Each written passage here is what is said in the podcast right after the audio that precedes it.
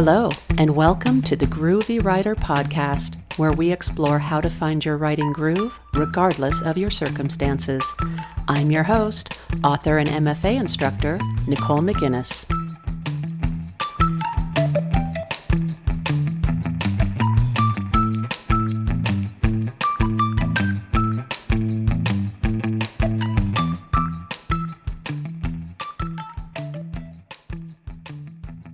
Hi, everyone, and welcome back to the podcast. We have a lot of ground to cover today, so I want to jump right into it. As many writers of a certain age, especially, know, if you persist and stick with writing for long enough, it's very likely that your writing habits, your routines, and even your general writing groove will tend to shift and change at some point. Maybe even at many points just due to life circumstances. Here's the thing, and here's the subject of today's episode.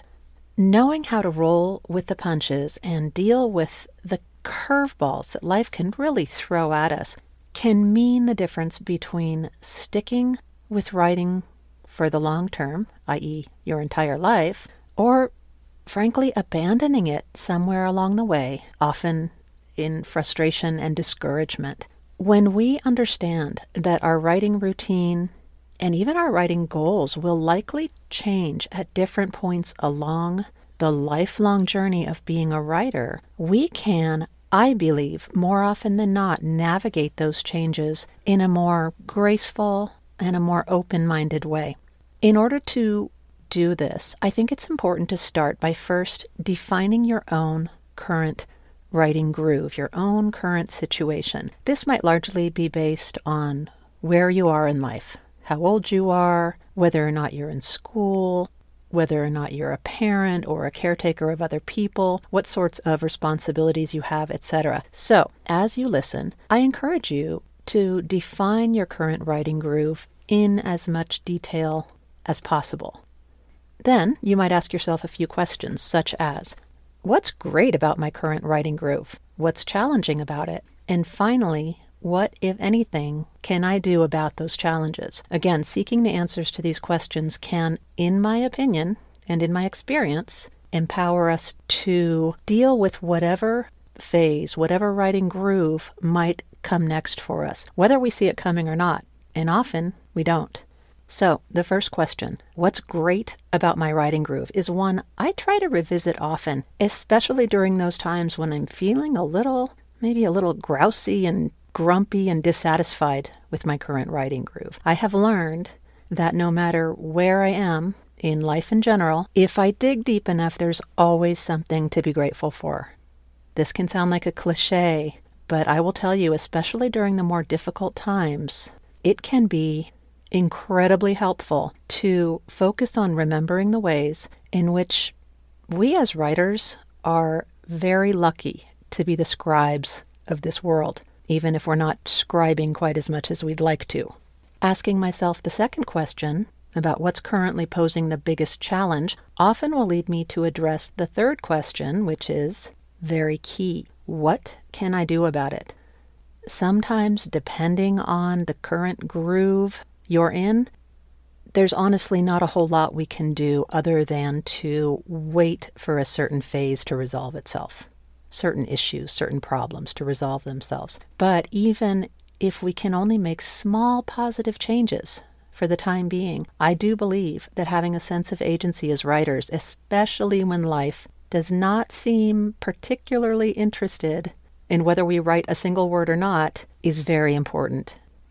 Now, there's obviously so much that can be said about any phase of a writer's life. And clearly, there are as many different phases when it comes down to the specifics as there are writers. But what I want to do here is to at least touch on some of the major phases or grooves, which seem to be pretty typical, pretty common for all kinds of writers.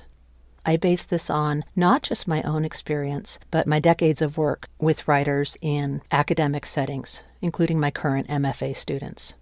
So, first, there's so often the high school writing groove. For many of us, the high school years are when we first got a taste of what it's like to have a writing groove. Maybe our writing for an English class, for instance, received repeated praise from a respected teacher or from our peers if we had to share that work with others. This was absolutely the case for me.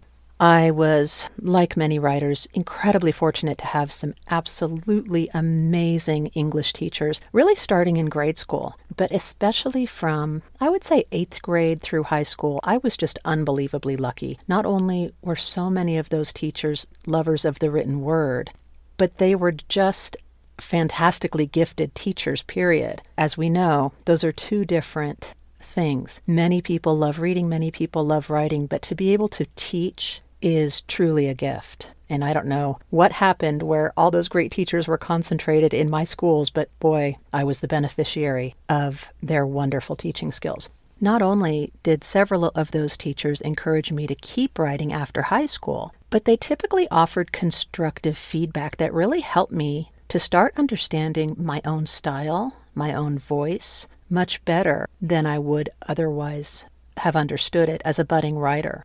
Now, what I have seen in my own experience, in my kids' experience, in my students' experience, is that one of the biggest challenges for, I would say, most teen writers who really have kind of caught the writing bug.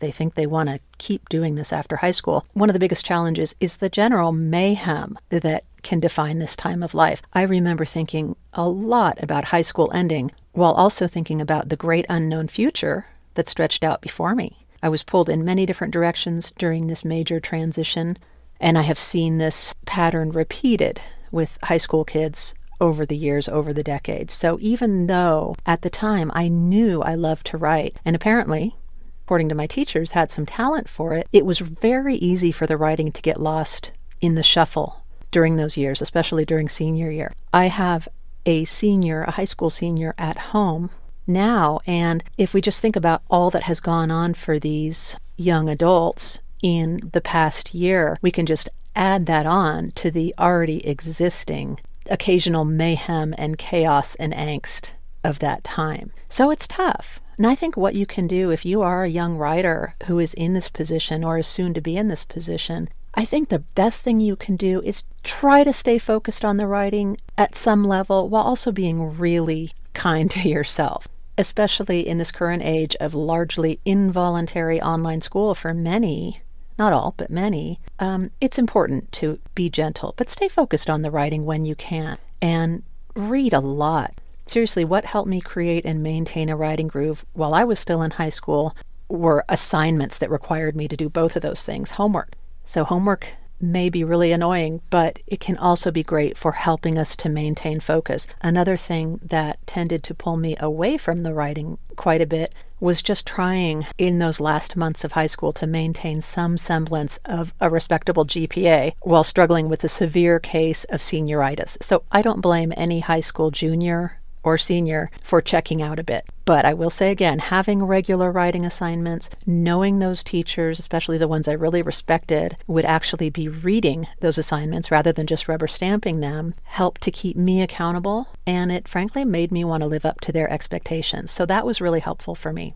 I do realize, though, we're living in a very different time now. So often, for these young writers, college happens. Again, it's not for everyone. Not every writer goes to college, of course, but it's a fairly typical path. And in my case, I had some phenomenal professors, several of whom were also well known writers and scholars. So the bar was definitely raised, in my opinion, during those undergraduate years at a large university. College was where I experienced my first writing workshop situation, for instance, and I am here to say that it was initially completely terrifying. I think this was because I was no longer just writing for the teachers I respected, now I was also writing for peers. And those peers were letting me know what they thought about the writing. Usually the critiques were pretty constructive, but not always. So I teach workshops regularly now, and I love it, but I'm always reminded of how nerve wracking they can be for the students, especially those first year students. So as a result, of some of the hesitation I felt about sharing my work and the terror initially. I, I learned to love it, but initially there was some hesitation. And as a result, during this period of time, one of the biggest challenges I faced where my writing groove was concerned was self confidence. What helped me to overcome that issue, which again I think is very common for many writers, perhaps most specifically younger writers, but not always. So, what helped me to overcome that was again, having excellent teachers, along with some very insightful peers who really did help me improve my writing. And frankly, this was the case even when the process was a bit uncomfortable in those workshops. So, on to another common phase. And no, this episode is not strictly about writing in an academic setting, but these are some common benchmark phases that many writers go through.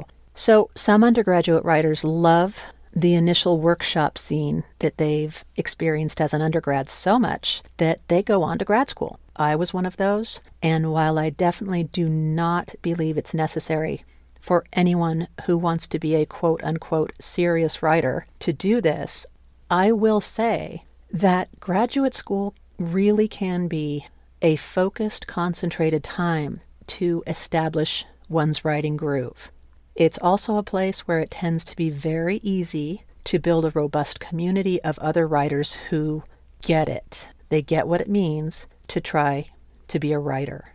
In my experience, this community aspect is just as true for online graduate writing programs as it is for the traditional brick and mortar programs, such as the one I attended.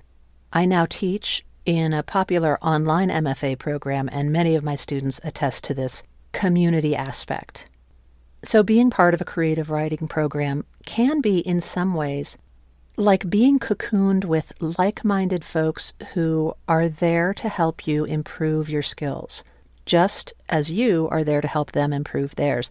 Meeting the challenges that come with developing this writing groove can come very naturally in this situation because you really do feel, I really did feel, and I hear this from my students all the time, you really feel like there is a community, not just of your peers, but of your instructors, the administration. Writing programs can be very special places. Again, not for everyone.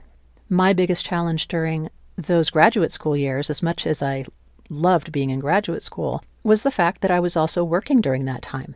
I taught freshman composition to pay my way through graduate school. And as an early 20 something, there was a real learning curve involved in figuring out how to balance all of the teaching and grading I needed to do with the writing I wanted and needed to do for my own studies. That, by the way, is a balance I see many of my students trying to strike.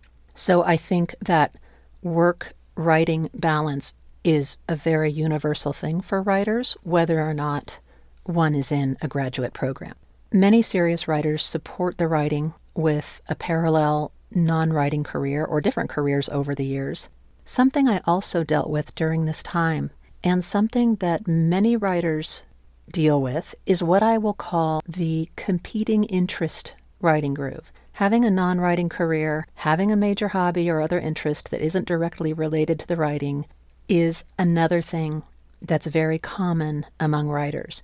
In my case, I owned horses for more than 30 years, so horse life and riding life often ran parallel and intertwined quite a bit. This was true from the beginning of my undergraduate years until very recently when I sadly lost my last elderly horse.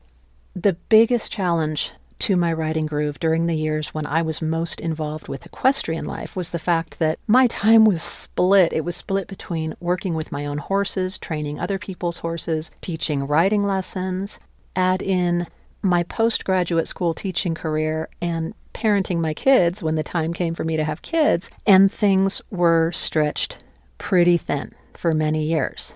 That was a choice, however. That was my choice to have all of those things going on. And I will say that I did find that the physical effort involved in being around horses and doing all of those horse related activities ultimately had a very positive effect on my writing. You've probably, if you've listened to other episodes, you've heard me talk about what I see as the very important connection between physical activity, being out in nature, going hiking, riding your bike, running, whatever your your thing is. I see it as having a very, very important connection to the writing.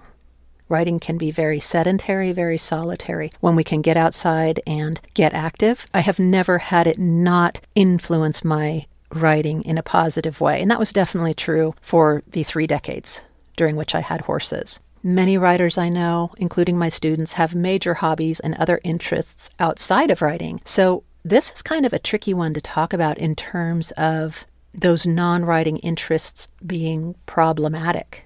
I do think it's important to have something to balance out, as I said, the solitude and the mental effort, the mental focus that's involved in being a serious writer whenever we can. Hopefully, it's something that does positively influence the writing, even if it paradoxically also takes some time away from it. Personally, I think the biggest trick in protecting the writing groove in this case is to figure out, yet again, how to prioritize all of the competing interests and responsibilities in such a way that the writing not only doesn't suffer, but is actually enhanced. Because let's face it, there are only so many hours in a day. Some writers are lucky if they can carve out 10 minutes here and there to get a few sentences down, which coincidentally brings us to the parenting writing groove.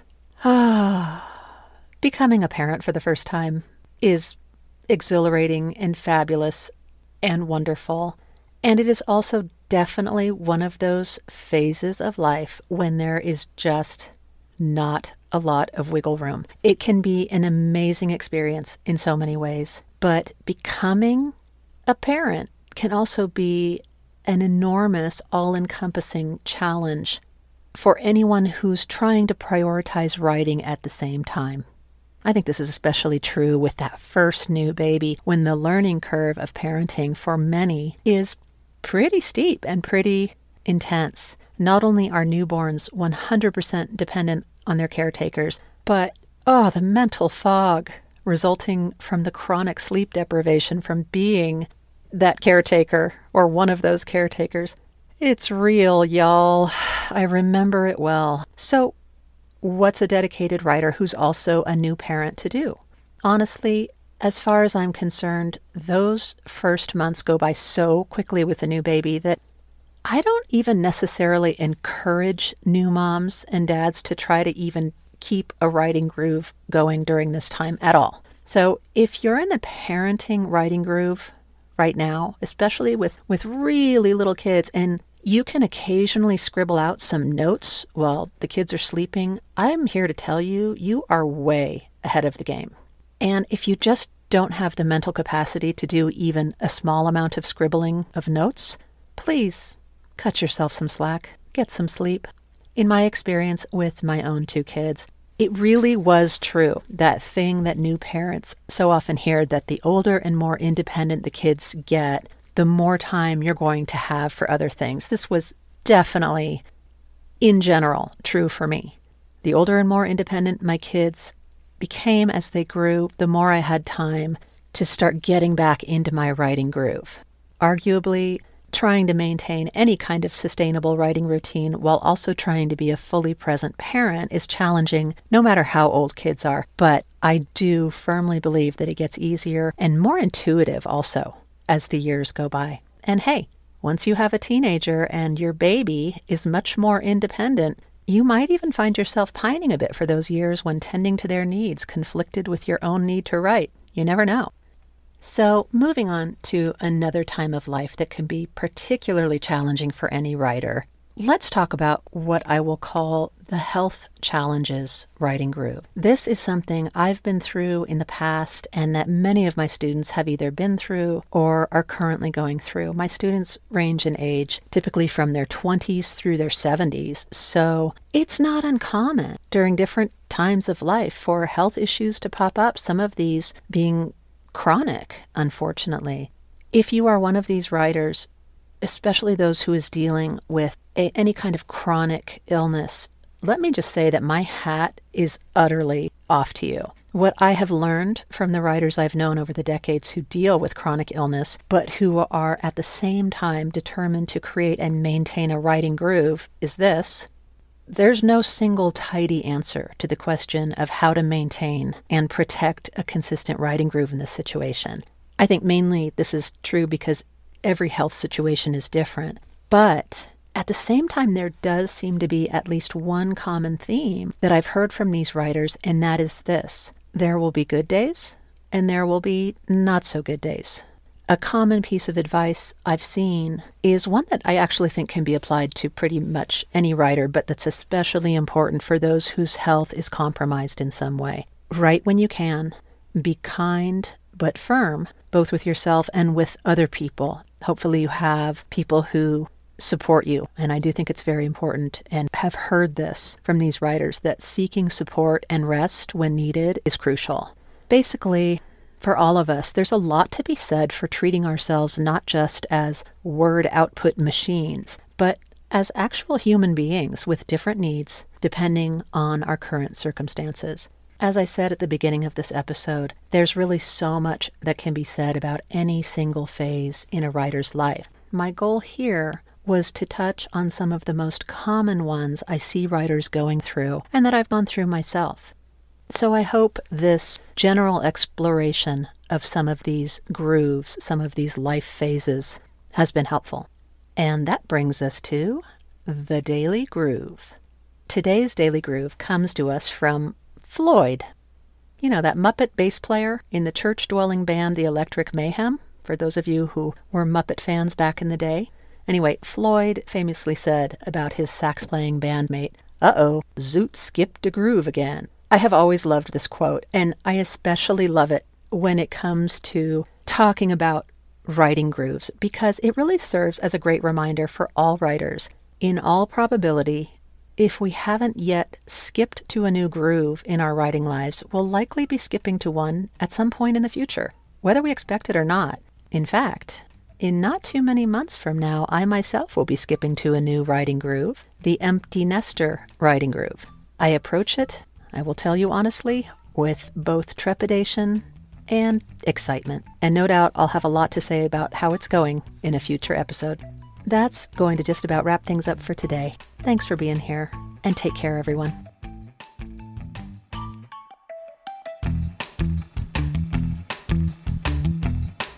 Thanks for listening to this episode of the Groovy Writer Podcast. You can connect with the podcast on my website at nicolemcinnes.com and on Instagram at The Groovy Writer.